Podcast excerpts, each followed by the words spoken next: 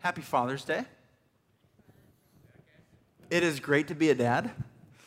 Um, it's kind of easy to, to achieve greatness as a father in the eyes of your kids. All you have to do is leave the home and then open the door and come home. And uh, every time I do that, my kids are like, Dad, you came home. The poets will sing of your greatness. you return to us. And it's, it's a good feeling every time I do it. Uh, I grew up with a pretty low definition of greatness. Greatness was uh, battling it out with my father in video games on the first iterations of the Macintosh Plus. And there were black and white games and shuffle puck and pong and whatever. Every time I beat him, I felt truly great. And eventually it turned to chess. And in the context of the game of chess, I felt great when I beat my father. True greatness and the, the definition of that eventually evolved in high school uh, or middle school, I forget when, uh, into dominating at sports. Believe it or not, I had bleached blonde hair at one point, and I was a jock. And, uh, and I loved pretending I was really good at sports. And, and uh, when my team won, I felt really good about myself, and that was true greatness. And then eventually it, invol- it evolved to uh, uh, winning the heart of my high school crush. Um, whoever it was at the time, that was true greatness. And then eventually, thankfully, it evolved from that into getting good, really good grades, which was really just like job security and money in the future. And that was true greatness. And then I met Pastor Tommy when I was 16, and he ruined my life. And uh, he, he often preached, he introduced me uh, to the way uh, of Jesus, and he often preached on this idea of you get one life, don't waste it with fruitless pursuits. Some of the lyrics that he put in front of us, in front of my peers and friends um, that we would sing along with, that we would believe in, were uh, Remember your Creator in the days of your youth. Straight from Ecclesiastes. You were meant to live for so much more. That was Switchfoot. Uh, be a history maker, David Crowder. We learned at that time that uh, inherent to the human experience is that time is running out, life is short. I was exposed to preachers like John Piper, uh, who would commonly hearken the phrase, Don't waste your life it was also very compelling to me. Even uh, Ferris Bueller's Day Off and Dead Poet Society played a part. And I had, I, I kind of like cultivated this carpe diem for God mentality. Life is short. I, I began to reevaluate and dream and, uh, and question what is life for? What is true greatness? If you Google it, greatness, uh, a common definition, it's across the board, but a common definition is the ability to achieve what you choose. And I think at this church, at Mercy Hill, we have a better definition. We have a high view of God. And I think, uh, and we think, the definition of greatness is a someone, and that someone is Jesus. And he is a king, and his greatness is incomparable. He's not just a king, he is a king of kings, the king of kings. And this great king, who is the king of all other kings, he has a kingdom. And he says, It's coming, my kingdom is coming. And it's breaking into the world. And this king who has a kingdom was a teacher. And this rabbi king teaches more about his kingdom than anything else.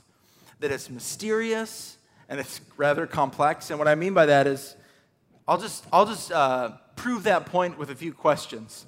Hopefully, it will, it will breed some cognitive dissonance and some unknown and some. Uh, um, hopefully, you won't even know how to answer the questions. The kingdom of heaven, is it hidden or is it revealed? Has it arrived or is it arriving now? Did Jesus establish it or is he establishing it? Does it bring peace or does it bring divisiveness? Hopefully, you're summoning different scriptures to your mind right now, and you're like, I don't know. Those are hard questions, Jesse. Are its citizens, the citizens of this kingdom, are they poor in spirit or are they full in spirit? In all its mystery and beauty uh, of the kingdom of God, I'm going to focus on one aspect of it this morning. a facet of the kingdom that I believe we can so easily miss, that I believe each of us are called to, to grapple with, to wrestle with this morning. Matthew 18. At that time, the disciples came to Jesus. They asked, Who then is the greatest in the kingdom of heaven? Let's make sure, this is already funny. Let's make sure we realize that. Uh, Mark 9 has a better setup, even. Uh, after they arrived at Capernaum and settled in the house, Jesus asked his disciples, What were you discussing out on the road? But they didn't answer because they had been arguing about which of them was the greatest. Jesus' answer couldn't have been further from their thoughts, probably, as my guess. He called a little child to him, and he placed the child among them, and he said, Truly, I tell you, unless you change and become like little children, you will never enter the kingdom of heaven. Therefore, whoever takes the lowly position of this child is the greatest in the kingdom of heaven. Are you receiving that? Are you hearing that, Mercy Hill? Unless you change and become like little children, you will never enter the kingdom of heaven. Greatness is childlikeness. It's very easy to miss. You see how easy this is to miss. Sometimes Jesus gives the disciples like a riddle like, sort of enigmatic teaching. And I'm kind of like, uh, yeah, of course they don't get it. That was pretty mind blowing, Jesus. But we have the answer book, we have the spark notes, we have the theology laid out for us on a platter. Childlikeness is greatness. Don't hear that this morning and have it do nothing to you. This is an incredible example of how the kingdom is upside down, of how our greatest wisdom is but foolishness. The stuff of his kingdom isn't natural to our instinct. Our natural instinct is we encounter the world, we encounter adversity, we notice patterns, we see the harshness of man, the heart of man, over and over. What happens to us? What is our default as we age? We become calloused. We become cynical, bitter, and doubt filled. Not childlikeness. At this very place and time in history, for instance, there is much to make us calloused and hardened right now. It doesn't matter what side of the socio, what, what point of the spectrum you're on, of the socio political, historical, civil, scientific spectrum you are on. For much of us, for many of us, we, we, whatever we hear, whatever we encounter, whatever we read, it calluses us. For some of us, it's uh, you, you, read something and you go, I want to avoid conflict. La, la, la, la, la. I'm not hearing the chaos. I just want to be happy. And then for people that are like really like opinionated, we're like, I don't like those people, those fools. And then we become embittered a little bit against those who are highly opinionated. For those of us that are opinion makers, for those that are, uh, of, of us that are researching and uh, looking up every article we can find. Almost everything we encounter or read in this heavily politicized, heavily polarized culture of ours, it reinforces our viewpoints against the other side. It reinforces the againstness of the other, regardless of what you read, right? Like you see something and it's either, um, that's fake news. How could anyone believe that? Whoever believes that, those fools. Or we read something that agrees with our point of view and we go, yeah, finally, something, yeah, I, I agree with that. Whoever doesn't agree with that, and me and my friends, those fools. And listen, if you don't agree with everything I just said, you're a fool. I'm just kidding. Uh, just kidding. Regardless of if you believe with every detail of that, we are a polarized society. We are quick to write people off Lots of people in our culture, and probably lots of other cultures throughout time and history, are easily embittered against the other that disagrees with them, Christians included. And I don't think that God wants us to be overly bitter and calloused in our hearts. Jesus goes so far, hyperbolically far, as to say, Love your enemies. The kingdom of God is happening, and I don't want to miss it. Where is it? It overlays on any other kingdom China, America, Babylon, Africa, whatever. Any other kingdom. It's like a transparent, fo- transparent foil. It overlays, it changes everything, and no one notices. Luke 17, the coming of the kingdom of God is not something that can be observed, nor will it people say, Here it is, or there it is, because the people of God or sorry, uh, because the kingdom of God is in your midst. Another translation says, or it's within you. The kingdom of God is within you, so no one's going to notice. Many of us have lost the childlike wonder, the imagination for it. It's easy to miss out on. This has been the case all along. Most of the people that heard Jesus' pronouncement, the, the, te- the original teachings, can you imagine what that would be like? Sitting on some kind of rock on a hill and, and, hearing Jesus talk about this kingdom, most of the people that first heard this were baffled. They just thought, this miracle worker who I've seen do teachings or heard stories of an uncle's uncle's cousin who uh, did teachings, uh, uh, uh, uh or sorry, uh, who, who, who professed that Jesus did these healings. Um,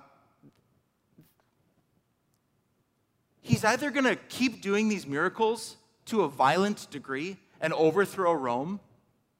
And, and these healings and these like peaceful things he's doing are going to result in smiting, divinely smiting this other kingdom that's ruling us. And Herod's going to be overthrown. And then they're going to find, we're, going to finally have like a, a perfectly distilled Jewish kingdom.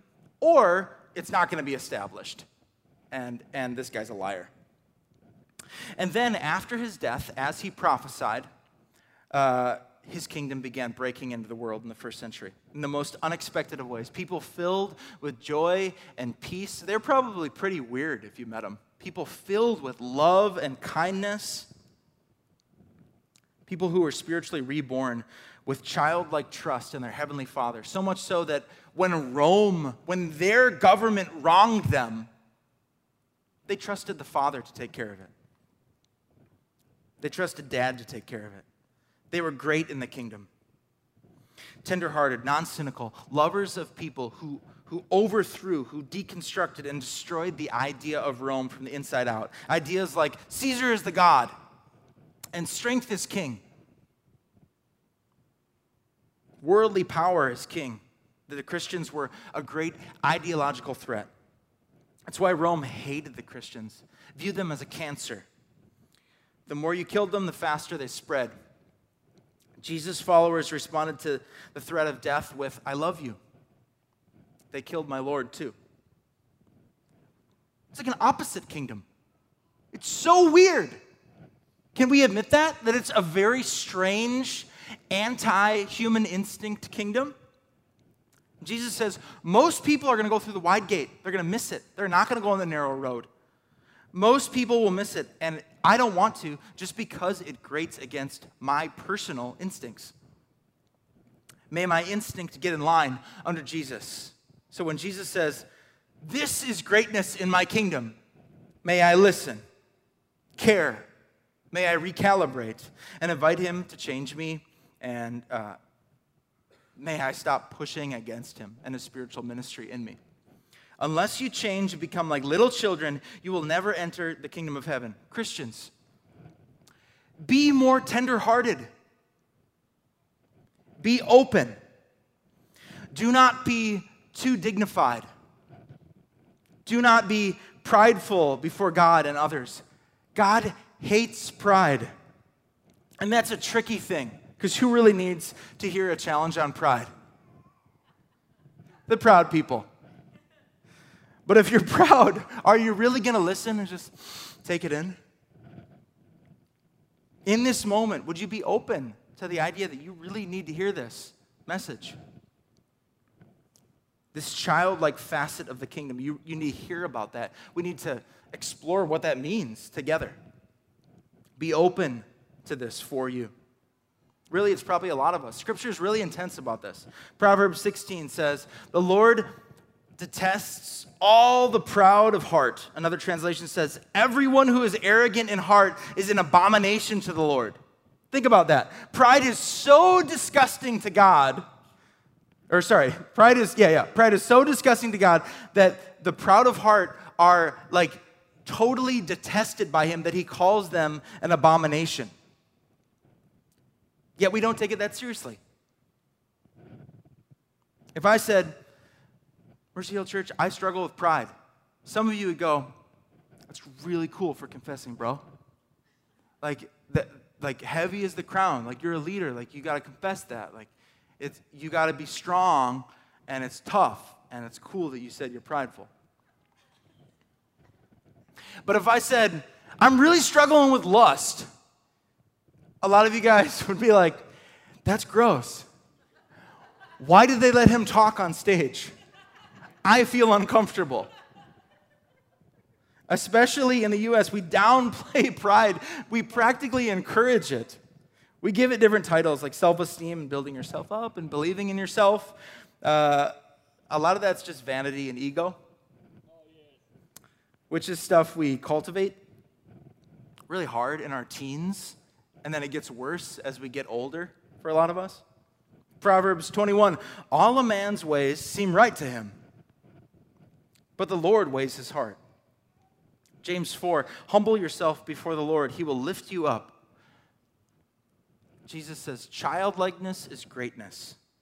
Jesus isn't being silly or sassy. This is ironically serious. Spiritual childlikeness.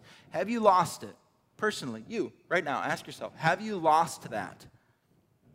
Have you let the world change you and callous you so much? Be like a child, you Christians. May you have wonder again. May you cherish the time to talk and walk and stroll with your Heavenly Father, to dream with Him, where you get to commune with Him for the sake of joy. I once knew someone who would leave uh, little notes that they made for God. They would write little messages to God. They would leave it on a, fen- a fence post, for instance, in a field. That was for God. Like my daughter does for me around the house. That's a picture, Dad. That's for you. Okay, cool. I love it. It doesn't even make sense, but I love it. May you be less cynical about quiet times. May you be less cynical about loud times with dance and music. May you simply take God at His word again. If I told my three year old son, I could move that mountain, I'm strong enough if I wanted to, he would believe me. He'd be foolish to believe me, he is a fool. Um, do that, like, like, don't do that with humans, but do that with God. Like, take him at his word. May you be more filled with expectation for what your Heavenly Father can do and will do. Like a child, if you haven't been calloused by the world and, and taught not to trust, you're going to trust with like such abandonment.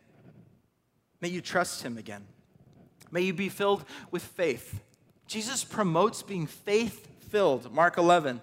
Have faith in God, Jesus replied to them. I tell you that if anyone should say to this hill, Get up, throw yourself into the sea, and without any doubt in his heart believe that what he says will happen, then it will happen. That is why I tell you whatever you pray about and ask for, believe that you have received it, and it will be yours. I'm not sure when it happened exactly, but along the way, in my faith journey, I began believing that being like cool and balanced about the things of God, controlled, having an even temper, um, temperament about the things of God. I believe, I, I don't know why. I, I, I, I started to believe that that was better, that was more effective as if that's anything that Jesus sounds like. Somewhere in me, I, I developed this need to, to show other people I'm cynical too, so that they would b- believe me when I said stuff about Jesus, I guess, because I'm appealing to their cynicism or something. Doubt is admirable because it's intellectual, maybe. Like, this is actually, this is a confession. I, like, this is real. If you hear me share something about God, you may have already or will hear from me something like, you know, I'm not one to go around believing all this charismatic stuff. But uh, the other day, I did think I may have perceived God to have possibly said, and that's, that's my predication. That's like my opening. That's so stupid. That is not how Jesus talks about his kingdom. It's not how the disciples talk about the movement of God in their midst, about the work in his kingdom. It's like, have faith. If you think God is doing something or showing you something, be faith filled, not cynicism filled. May we not get in the way of what God wants to do. Maybe we started doing that, some of us, because of all the charlatans out there, but let's not let them water down what the Spirit of God wants to do in us, in our church. Let us not, with our sense of dignity and avoidance of the awkward, get in the way of whatever God wants to do in Mercy Hill, in us. And I'm not saying, let's get really weird for the sake of making it weird. Let's get really childlike and, and spectacle like because of that, to get that. I'm not saying that. I'm saying in his kingdom, there is childlikeness, which is mar- a markedly different essence than any other kingdom of this world. And if we resist that spiritual childlikeness in us, in each other, in our little spiritual community, and I've named a few possibilities about what that childlikeness looks like, could be. If we resist all of it, then we resist and push away that which Jesus says is greatest in his kingdom. Therein, we are in danger of pushing away the kingdom, missing it, the posture with which the king desires for his citizens. One relevant recent example in my life Jared Jones. Some of you guys know him. He attends our church. He helps out with the youth group. He's an awesome guy. He's an incredible person, wonderful person. He has had neck pain at the base of his skull for almost seven years borderline migraine, 8 to 8.5 on the pain scale. Jared is not a complainer about his pain. He is a complainer about um, strategy board games when I beat him in those, but he is not a complainer about his pain. And he says uh, that he gets about two minutes of pain relief per year on his pain. Six years of relentless pain, almost seven years of, of relentless pain, unknown origin. He attended Spirit Led, which is a monthly time of prayer and worship and sharing. And he had the boldness and didn't care about the social attention to ask for a bunch of people to pray for him. Lots of people here prayed for him. His pain, oddly, for the, for the first time, significantly fluctuated. It went down to 20%, and then it crept back up he was discouraged. But it was duly noted something happened in his neck. Jared, with emboldened faith, he came over to our house. He's been hanging out at our house like every night. And, uh, and he's like, Can you guys pray for me again? Matthew 10, Jesus says, Heal the sick, raise the dead, cleanse those who have leprosy, drive out demons. Freely you have received, freely give. Jesus promotes bold faith and that we can command sickness and that his spirit is in us. So, of course, we prayed for healing in Jesus' name for Jared. He requested it, uh, and there was no healing. At one point, it's getting late and it's getting weird because we're literally praying for hours, asking God to intervene out of sincere love for our brother, Jared. And um, it's not happening. And, I, and I'm, I'm starting to go, uh, cool. Um, it's um, maybe it's time to watch a movie or whatever. And, and Jared, uh, what I mean earlier by it's getting weird is Jared literally said at one point, uh, "This is weird for people to do for people to do this. Like, pray in faith that Jesus can physically change something. He's like, Jared said, I believe in this. I believe that, that Jesus can, but I've never like done it with people over and over in, in an evening. It's fascinating to really do it. So we reach this point again. Uh, I'm tired and I'm like, eh, it didn't work. Okay, let's move on and watch a movie. Jared says, You know, I've heard that we can keep asking over and over, like little kids asking for stuff. Like a persistent widow Darren, actually, my wife actually brought up that parable in the context of this. And, we're, and Jared said, You know, I've, I've heard that some people, after asking again and again and again and again, that you can receive uh, healing after that. So Jared is being almost childlike at this point. He's uh, opening up. He believes us that we love him, that God loves him. He's feeling it. He doesn't care. And he's like, Let's go again. Like my kids when I super bounce them on, on the trampoline. Like, again, Dad, again. Seriously, it never stops. Um, then, with abandoned childlike disposition, with an abandoned uh, childlike posture, he gets on his knees and he begins pouring his heart out to the Lord with, other, with utter authenticity. He confesses the deep things of his heart, deep pains uh, to us, uh, to uh, the people that were there, to, to Robin and, and my wife and I. And um, and we're feeling it. We're like, yeah, like let's just let's just go for it. He, and, and we speak to that pain. We're emboldened. Uh, and like the silly children of God that we are, we continue to command the pain to leave out of his neck. In Jesus' name. For his neck to be healed. And I'm not saying that I know the equation to this. I for sure don't, you guys.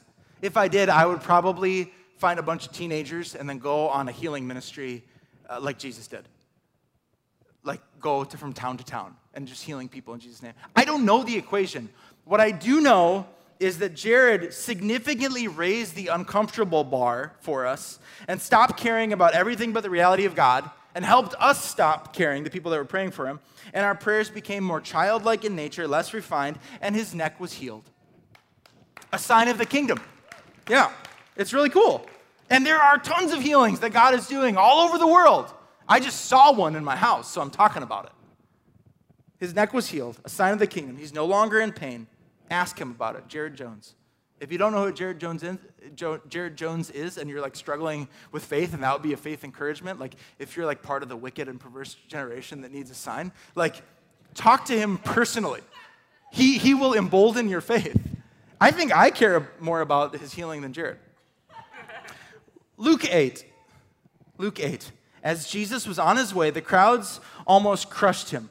And a woman was there who had been subject to bleeding for 12 years, but no one could heal her. She came up behind him and touched the edge of his cloak, and immediately her bleeding stopped. Who touched me? Jesus asked.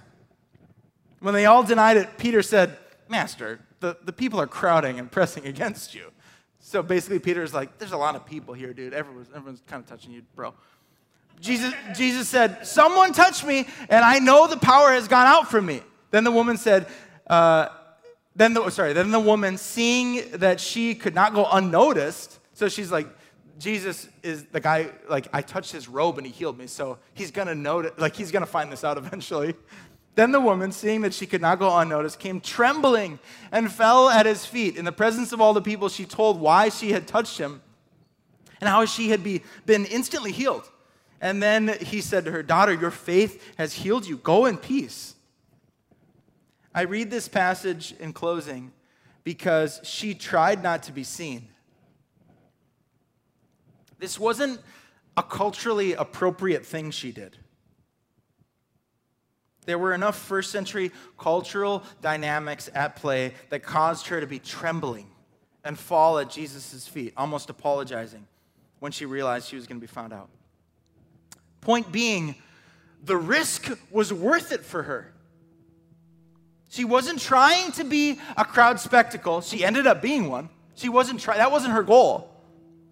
But she was willing to be, if that's what it took.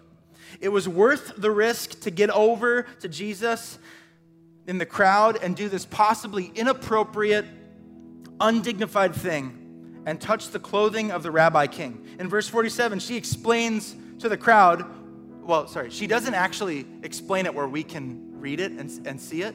But you guys, she, she explained to the crowd why she touched Jesus. And the why here is the best part of the whole story. The Hebrew word for, um, tzitzi is hem, the edge, the outermost portion of the garment. We see this word in Numbers chapter 15, verse 38, when it's describing the edge and the tassels portion of Hebrew traditional regalia, the garment. And we see this very same word in Malachi chapter 4, verse 2 when it's talking about the Messiah. It says, But for you who fear my name, the Sun of Righteousness will rise with healing in his wings, and you will go free, leaping with joy like calves, not cows, calves, leaping with joy like calves led out to the pasture. The Hebrew word here for wings is tzitzi. The word is interchangeable for outermost hem, wings. See, this was a God fearing Jewish woman who knew her scripture and believed in the Messiah. She knew that if she could just touch the outermost portion of his garment, the Messiah's garment, that there's healing there in his tzitzi, in his wings. Mercy Hill Church, anchor yourself in Scripture. Know it well in what you believe, in what you truly believe about this Messiah King and his kingdom. And then be childlike with what he's calling you to do. Jump. Whatever you feel like he's calling you to do, do it. Jump and do it. With what he calls you, with your identity, with what you are. He calls you, the king calls you his. That's what he says about who you are. Stop worrying. My encouragement, my challenge, stop worrying about pretty much anything else eyes on Him. You're His kid. Act like it in the dignified and the undignified. And if you're in like a wilderness of sorts and you can't find His gaze in the crowd, and maybe you feel like you've abused His grace too many times and you don't feel childlike, maybe you feel calculated, too philosophical in nature, like you wouldn't know how to be His child, you wouldn't know how to be totally transparent with Him Remember, he gave the Israelites a way back over and over and over. We're grafted into that. We are his people. His mercies are new every morning. He can work with you. It's not your job, it's not your call to count you out. He can find a way back for you in matters of the heart. He's the master, not you. He knows how to do it maybe give up on protecting yourself so much, on what you believe about you. Maybe what you believe about you is wrong. Maybe it doesn't have to be true. And who cares what people will think?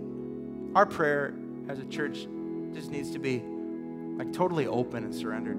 Search me. Know my heart, Lord. Have your way, whatever you want to do. Even if it's the opposite of my natural thinking, of my disposition, even if it's to become like a child? What? Even that. Lead me into it. Show me how to do it. I'm totally open to you. I open my heart to you, living Spirit of God. See, we are more than people in a room agreeing on stuff. We are more than a philosophical house, some sort of Ivy League institution that talks about syllogisms premise, premise, premise, conclusion. We are more than that. We are the body of Christ, not just because we believe and behave like Jesus, but rather also, perhaps most importantly, because his divine spirit takes residence in us. One of the most challenging and poignant and utterly awesome things that Tommy, Pastor Tommy, has ever said on stage at Mercy Hill while I have lived, while I have lived, at Mercy, uh, at, in Milwaukee is this Mercy Hill will not simply be a church of philosophy. We're a people of God with whom He spiritually inhabits, not just a house of ideas. Hear this, Christians. The living Spirit of God is as available to you as you make yourself. The living Spirit of God is as available to you as you make yourself. He is withholding nothing from you. We often withhold from Him for all kinds of different complicated reasons. After Jared's healing, he wrote down uh, this question Why do we always let ourselves get in the way of the heavenly experiences we can have in this life? We need to be weak and vulnerable with each other. When I am weak, he is strong.